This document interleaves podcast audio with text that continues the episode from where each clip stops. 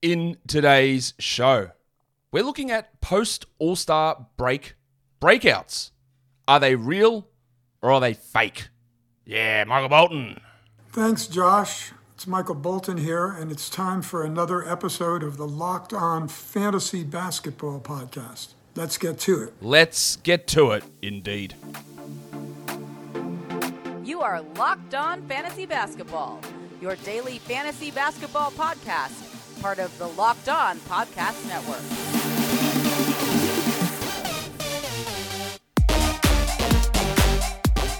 Hello and welcome to the Locked On Fantasy Basketball Podcast brought to you by Basketball Monster. My name is Josh Lloyd and I am the lead fantasy analyst at basketballmonster.com and at Yahoo Sports Australia. And you can find me on Twitter, as always, at redrock underscore bball and on Instagram at Locked On Fantasy Basketball. Thank you for making Locked On Fantasy Basketball your first listen every day. We are free and we are available on all platforms. Ending the week here by looking at something that's a pretty common thing um, to look at in fantasy basketball, and that's post All Star break breakouts.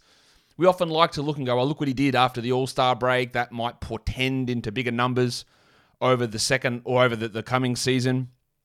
And we've seen that be the case in some situations and in some cases not. And as always, it's always important to look at context behind those situations and the breakouts and the big improvements and why they happen and whether they mean anything for the coming year. When I go through and, and look at players and their values, I don't sit through and go, well, these guys had huge seasons. This guy was ranked 50th post All Star break, therefore he'll be 50th this coming year. Yeah, you know, I like to do it based on numbers. And there's been a lot of statistical analysis, I think by Kevin Pelton did most of it, suggesting that players, especially young players, their second half of the season, it doesn't, yeah, that does not mean, well, they've figured it out and therefore it's going to continue on that trajectory the more the higher correlation was looking at the entirety of the season and improvements from there versus just what happened over the, the past the last two months of the year post All Star break. It wasn't actually indicative of necessarily a big increase. But that doesn't mean that it doesn't happen in some cases. And because that is often the thing that stays in our mind, the performances that led to big uh, results for us in our fantasy playoffs can often be fueled by these sort of um, post All Star break breakout type performances. So we need to look into them. We need to work out whether they're real or whether they're not. And that's what we're going to do today, I hope.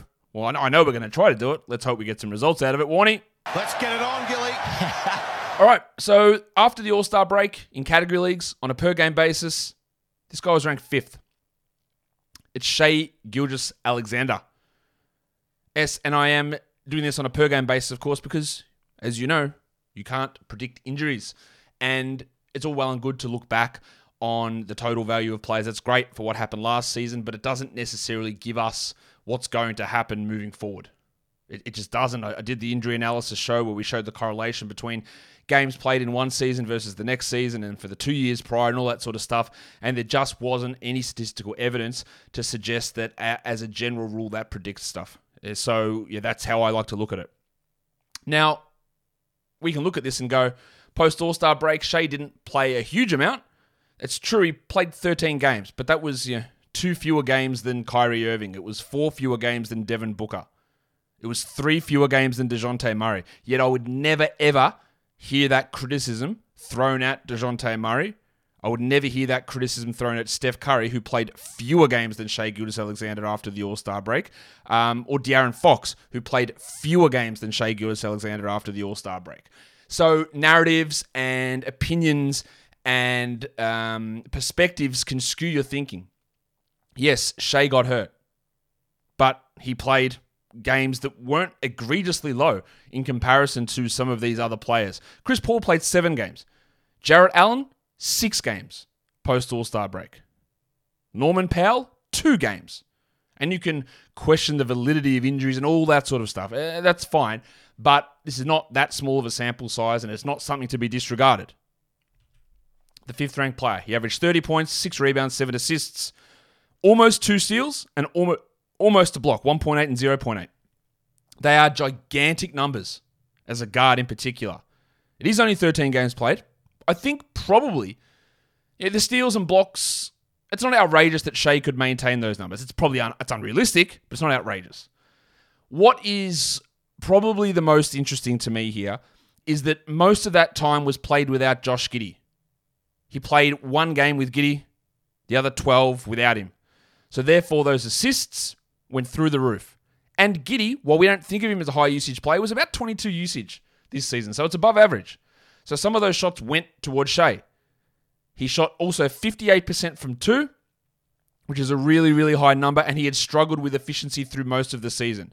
He was 30th over the course of the year, Shai, but fifth post All Star break. I think, again, that increased usage, the increased efficiency, the increased scoring, and in particular, the bump in defense and the bump in assists, I should have made like a sound drop for this. I don't have one, but I think it's fake. He's not the fifth best player. He won't be the fifth best player this season. Uh, uh, well, let me rephrase that. If we come back in April, look at this, and Shai was a top 10 player this season in fantasy, I won't go, well, that that absolutely stumped me. There's how could I possibly have seen that coming? Because I know he's got some of that talent, right? I don't think it's likely, but I also don't think it's something we. Yeah, I don't think it's likely. But it's not something where I'd go, well, that, that's insane. Like if I came back at this at the uh, end of the season and Keon Johnson was the seventh ranked player, I'd say, well, you know what? Literally impossible. No one could have seen that coming. It was actually impossible to tell. If Shai ends up seventh, okay, all right, fair enough. Some things happened and some things changed, and we saw a lot of things come together, but not impossible. So it's a fake. It's fake. He's not the fifth best player. You don't draft him in the fifth spot. You don't draft him in the first round. You probably don't draft him in the second round, although that's debatable. But in general, the fifth ranked player, post All Star break, bang, fake. What about Terry Rozier? Do you want me to go on a, a side tangent here? I don't like the nickname Scary Terry. Like maybe it's my accent because scary and Terry don't rhyme together. They just don't. It'd be Scary Terry or Scary Terry, but I don't say those words that way. Maybe is it? It must be an American accent thing because it doesn't make any sense to me. But anyway, that's fine. Terry Rozier, he was the 21st ranked player after the All Star break. That's really good. I had real doubts about Terry Rozier considering he'd been like a 40, I don't know, like a 42% shooter. And then the year before that, he became like a 48 and 49% shooter, something really high. I went, oh, okay, he's done it for half a season. Can he continue to do it? Well, the answer was yes. He did maintain a real high level of efficiency. But he also stepped it up massively in that post All Star break period. He averaged 20.8 points, 4.4 rebounds, 5 assists, 1.6 steals, 0.3 blocks. So, first of all, I go 1.6 steals. That's probably not Terry Rozier. The five assists, uh, he's going to be their backup point guard because literally their backup point guard is like actually nobody. Is that they're going to bring Isaiah Thomas back? They don't have a backup point guard. It's Terry Rozier, so that's fine. 21 points, maybe. Yep, fine. There's no Miles Bridges, so usage is going to siphon down that way. He played most of that period without Gordon Hayward. Hayward missed most of the end of the season. I think every one of those games actually Hayward was out. But again, Bridges did play. So can we slot Hayward in for Bridges? That might be a fair assessment. He shot 41% from three. It's high. And I never like to predict guys to shoot over 40% when I'm projecting guys out. It's just such a hard number to maintain. There are a couple of exceptions. Seth Curry being the number one that always sticks in my head. I will always project him for over 40% shooting. Even Joe Harris, I'll do the same, although coming off his injury, maybe not. But in general, yeah, maybe 39, but 41's tough. And then he hit 94% from the line. 94%. That is such a gigantic boost. And as I talked about in the past, Devin Booker's a name that comes to mind. Hey, actually, I could have Devin Booker on this post All Star break breakout. He was seventh post All Star break. But when you shoot 96% from the line or 94% from the line, and you are still an excellent shooter and shoot 88%, it's such a big drop off that it is an impact. Now, Rozier shot 85% for the season, 82 the year before that. So that 93, 94 that he was shooting from the line, he was still really good, but it's nine percentage points higher than his season long number. And that makes a big, big difference it probably jumps him 10 to 15 spots at least. And we know that percentages are double influences. The more free throws you hit, helps your free throw percentage, also helps your scoring. So that bumped him up there as well. So is this real or fake? I'd say it's real, real-ish. I think the usage and assists and all that is fine. The steals are high. The free throws are high. But with Hayward maybe replacing Bridges in, in that lineup, he should be a top 50 player. probably not second round, and I wouldn't definitely wouldn't do him there. Giggity didn't mean to say that. Didn't definitely wouldn't take him there. But it's not outrageous to suggest he could be a top 40 player. So it's not it's not completely real. It's not completely fake.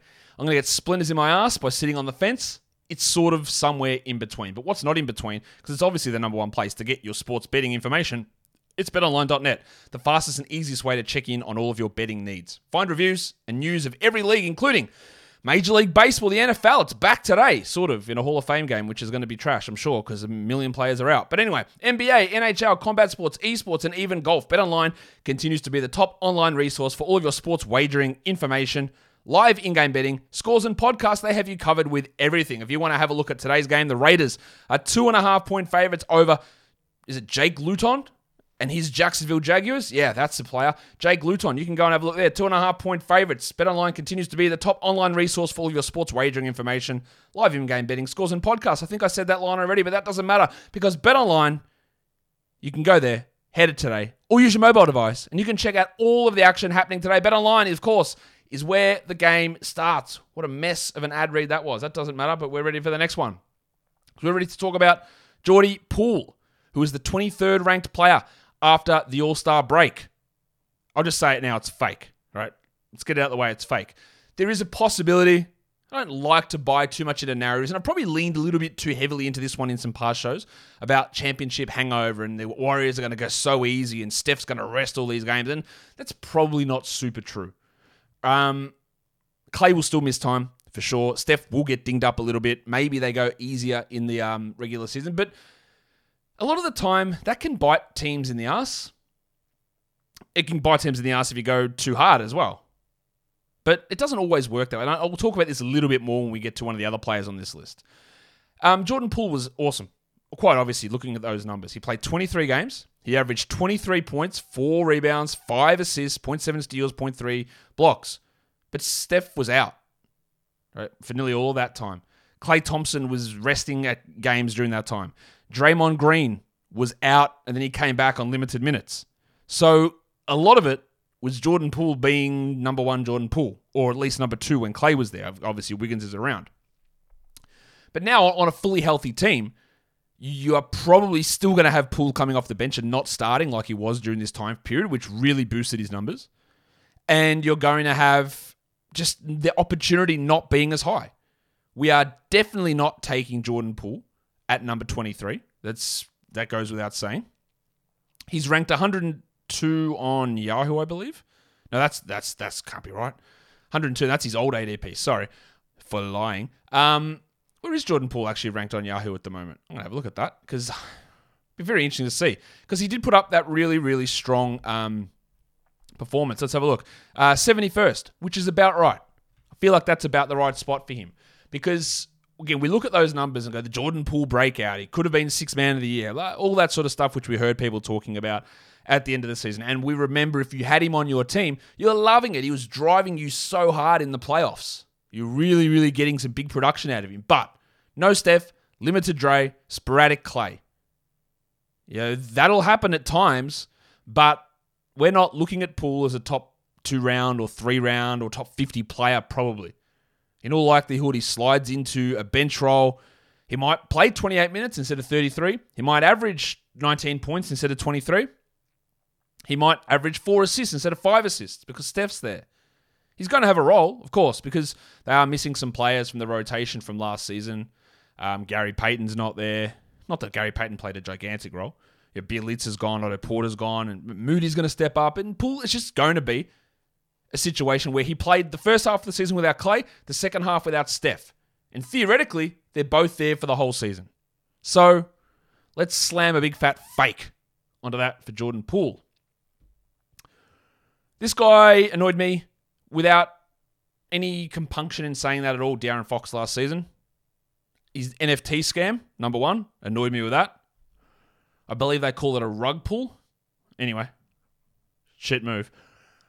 Um, and the fact that I was like, all right, I'm in. Let's go. Third round. We like we like point guards. It's hard to get point guards. Let's see what he does. And then he basically pissed and moaned for the whole first two thirds of the season. I don't want to share the ball with Tyrese Haliburton. let me be the guy. I don't want to do this. And didn't try on defense and couldn't shoot. And then Haliburton went and unbelievably coincidentally, just one of the most coincidental things you'll ever see. He became locked in. He played better. He shot better. He cared. He tried. It was just a, a, a coincidence was almost like you couldn't you couldn't even script it. It was that coincidence. Like it, if you had have come to me and said, "I don't believe this," I would tell you that that's fair enough because it was just and it's such an unbelievable. It had to have been planned. It couldn't have been a coincidence. Anyway, he averaged 29 points with four rebounds, seven and a half assists, and 1.2 steals after the All Star break. He only played 11 games, but he played 39 minutes a game. This is also worth mentioning when talking about Davion Mitchell, that Fox only played 11 games and then Mitchell stepped in and put up those big numbers. And now Mitchell's going to have to deal with Fox and Monk and Huerter and the return of Terrence Davis, and that opportunity is just not going to be there. Much like I don't know that 39 minutes a game is going to be available for De'Aaron Fox. As good as he might think he is, he's probably not going to play that much. He also shot 50% from the field. If I had to put my money down, I would bet that he probably doesn't do that again. He shot 37% from three, and betting on De'Aaron Fox to be above average league, above league average three point shooter is probably not a winning argument. He had a 31% usage. That was great that he got to 24th. Under no circumstance would I take De'Aaron Fox at that area. A, I got burned there last season.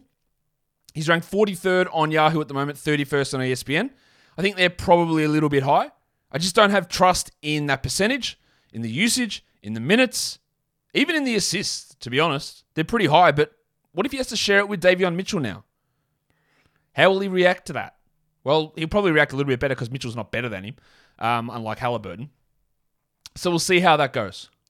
But 24th, second round player, it's sort of fake. Much like when I was talking about Shai, if he ended up first round, I would say it's unlikely, it's improbable, but it, you know, maybe. De'Aaron Fox is a second round player. It's unlikely. I wouldn't bet on it. You're definitely going to draft him there, but it's not out, it's not crazy. It's way more plausible to me that Fox finishes 24th than Jordan Poole finishes 23rd. Way more plausible than that. So I, I can see this. The 39 minutes I can't, but I can see him being much better than what he was last season. Where, to be honest, he was an abject disaster for the first two to three months of the year. I think pretty most most rational people would say that. What about the future MVP? Kyle Kuzma. This was weird to me. I didn't really remember Kuzma having, and I'm, the guy after this, I definitely didn't remember him having that level of uh, production. Kuzma was 47th after the All Star break. A lot of context required, though. He averaged 21 points, 7 rebounds, 5.7 assists. Excuse me? Kyle Kuzma, 5.7 assists. Half a steal and a block. Let me just reiterate that 5.7 assists for Kyle Kuzma.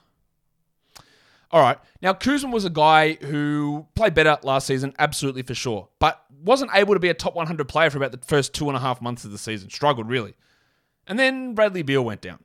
And Kuzma really stepped up and finished the season like 71st. Really, really solid finish of the season, really strong, fueled by this sort of production. He played 34 minutes a night, but he only played 11 games after the All Star break. We forget that he got injured and didn't finish the season. And he only played half of those games with Kristaps Porzingis. Porzingis. And Bradley Beal didn't play. So we look at these numbers and they're great, but there's almost no way because Beal will be back. Porzingis will be there for a full season, full season, and those 5.7 assists. Well, Beal's going to take some of those, but they've also got another point guard now in Monte Morris. So Kuzma goes from being in these games, like at least five of these games, the number one guy, absolutely the number one guy in at least five of those games. And Porzingis was working his way back. So let's say he was basically the number one option for that whole time after the All Star break and even as a ball handler. And now you replace KCP, noted non ball handler or passer or dribbler or do anything, with Will Barton, a guy that loves the ball in his hands and loves to dribble it and loves to hog it and loves to shoot. You add Bradley Beal back in, who's going to dribble and dribble and dribble and pass and then shoot and shoot and shoot and shoot and shoot and then one more pass, but he's going to have the ball a lot. You add in Monte Morris, who's actually a legitimate point guard and isn't Ish Smith or Hal Neto. And then Kuzma's got a battle for minutes with Rui Hachimura and Deni Avdija. So to say that Kyle Kuzma's on track for a top 50 finish, and I don't know if any of you have said that or have looked at this and go, all right, Kuzma top 50. If you do, I'd reassess it. it's highly fake. These numbers are great, and you're like, you're just a hater. You just hate Kuzma. You just hate long sleeved pink sweaters. Well, I do hate long sleeved pink sweaters, but I'm just trying to look at this realistically. And that's how I sort of have to uh, do all of this stuff. Like, do I project that Beal will miss the whole season and Porzingis will play half it, or maybe for that part of it? Do I project that he'll be the you know leading the team in assists over this period? Probably not. But will he? Is he better than Rui Hachimura? Of course he is. Is he better than Deni Avdija? Some things, yeah. Most things, yeah. But where he goes in terms of minutes and role and all that sort of stuff is still quite up in the air. I think, yeah, I would definitely take him. Like Yahoo's got him at 100. I would take him inside that. But inside the top 50, nah, no thanks. No thanks. The next guy. Baby shark, do, do you know Bruce Brown was ranked 48th after the All Star break? Because I didn't. And this is what I was referencing earlier on. That's what you call a professional callback when I said about teams taking it easy in the regular season. Remember at the start of the season where Bruce Brown was getting DNP'd and we were all looking at Steve Nash going, Look, what are you doing? Like you're playing absolute spuds over a guy who was so good for you the previous season and provides so much value and fits in perfectly with these other guys. And the rationale was, ah, oh, they just they know they're going to make the playoffs. Um, they're just testing lineups. They're just testing combinations. They're just seeing how it all works. And yeah, Brown will fire up and all that sort of stuff. And that's great. How, would that go for him? Now, I'm not saying that not playing Bruce Brown is the reason they finished in the, what, seventh spot or in the play-in, because it obviously isn't. There's the Harden, there's the KD, there's the Kyrie, there's the Simmons, there's all that stuff, right? But it just goes to show that maybe losing some games early on, maybe mucking around too much by playing spuds over proven players to try and get cute, to try and prepare for something. It's like your people who are in fantasy, oh, I'm just going to trade and draft all these guys with great playoff schedules. You got to get there first. You got to get there. Finally, when they gave Bruce Brown the minutes, it was great. 14.7, 6 rebounds, 3.7 assists, 1.2 steals, and 1.1 blocks. And we know that's where Bruce Brown's value comes from, being a triple one player. 47% three point shooting. So I know I said I should have done this already, but I didn't. So bad luck. Not so fast, my friend. He's not going to be a 47% three point shooter. Of that, you can be assured. There was also no James Harden or his replacement, Ben Simmons. So that spot didn't get filled. There was also KD, who was out for the first half of that period after the All Star break and then came back in. And then, of course, there was the ins and outs of Kyrie Irving. So out of the big three, a lot of that time, there was zero big three. Sometimes there was one, sometimes there was two and Brown was able to slot in and produce a bigger role. Now, this team is obviously still in flux. Well, actually, you know what? Scrap that sentence because Brown doesn't even play for that team anymore. Brown plays for Denver. And we look at Denver's team, and I go, Denver's starting lineup. The headmaster, Jamal Murray, who's coming to Melbourne in a couple of weeks, apparently. Kentavious Caldwell Pope, almost definitely. Aaron Gordon, Maga Porter Jr., Nikola Jokic. I guess I could make an argument that Brown could start over KCP. I don't think it's probably going to come true. But those 32 minutes a night that he played during this period, it feels pretty unlikely that he's going to get that level of playing time on a regular nightly basis. Yes, Maga Porter will miss some time. The headmaster might miss some games. That is all true. And he'll have some stretches. But in those stretches, when he's given that opportunity, will he back that up by shooting 47% or will he shoot 29% from three? I think he's going to be valuable, but not not this level. And if you want to take Bruce Brown with a last pick, that's totally fine. I just don't think, it, even though this you can say, well, there is upside because he can get to this. I just don't think you can. I don't think he can get to this outside of injuries happening and a 82 game three point shooting hot streak. Doesn't feel real. This one, so we're going to brand it with a real or fake. It's fake. This one's real. Keldon Johnson, 71st after the All Star break. 20.8 points, six and a half boards, 2.9 assists, still putrid steals and blocks numbers, and that's never going to sh- never going to change. I was going to say change, never going to change for Kel- for Keldon. He's just not a steals and blocks guy. He's putrid. Played 34 minutes a night. Okay, that's good. That's real. Um, Dejounte Murray, as we said earlier, didn't play for like half of that time uh, after the All Star break, and he's going to play zero games for the Spurs this season. Keldon's the number one guy now. So the minutes will be there The usage will be there. He improved his assist rate and his rebound rate post All Star break. I think that's 71 for Keldon Johnson. Now, I'm saying this, I don't know where I have him projected at the moment. Mm, he's ranked 112th on ESPN and 106th on Yahoo. Um, I'm looking at where I have him projected. I, I think he should be higher than that. I think that he beats this number. I, I think a top 50 season for Keldon is an absolute possibility. A 23 point per game season is a possibility, given like who else is the offensive option on this team. That's, I guess, the big question. And the answer is I don't know. Like it's for Vassell, and then like it's it's Vassell. Like who who the hell else is offensive option on this team? Um, I think this is legitimately real that he can get to um, this level of production. The problem I'm going to have a little bit with him is can he maintain the higher level of efficiency on higher usage? That can be at times a problem for people but we'll see whether he's figured it out because he did improve over the second half of the season after really struggling early on. But this is the 71st ranking here for Keldon, where he was post All Star. I think he'll be around that mark or exceeding it, not dropping back outside the top 100. Because if we look at where Keldon was um, over the course of the year, he was where was he? 108th. And that's where he is ranked at the moment on Yahoo and ESPN coming in to the year. And I just don't think that's realistic. I, I think a top 50 finish is a lot more likely for Keldon Johnson than he is to be outside this top 75. And the last guy, probably one that you've had, as soon as you saw the topic, went, he's going to talk about Jalen Green, isn't, isn't he? And I am. Jalen Green was 76th post All Star break. His real improvement came probably know, probably more March, April versus that first couple or that last couple of weeks of February. So that skewed somewhat. But Jalen Green was not a top 100 player for the season. He was 157th, so you know, theoretically not a standard league guy. He was pretty harmful to real life teams and fantasy teams for the first couple of months of the season. Happens so often for shooting guards who offer little outside of scoring. Something to watch with Bennedict Mathurin if you're considering drafting him. But he stepped it up. Post All Star, 35 minutes a night. He'll do that again, I'm guessing. 39% three point shooting. It's possible. 26 usage. I think that goes up. He did this without Christian Wood and a limited Kevin Porter. Well, he has no Christian Wood now. He'll have Kevin Porter, but Jabari Smith slides in for Wood. Smith's not a high usage player.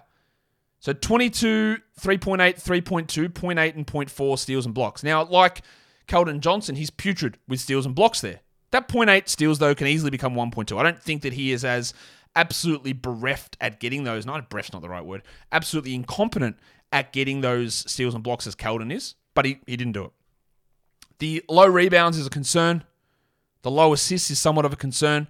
But if he came out this year and went 25, 5, and 5, don't, don't be shocked. Now, where is Jalen Green going? Or where is he ranked at the moment in drafts? 92nd on Yahoo seems ridiculous. 150th on ESPN is absolutely ludicrous. I have him just outside the top 50 at the moment. I think that he has top 30 upside, but you wouldn't draft him there.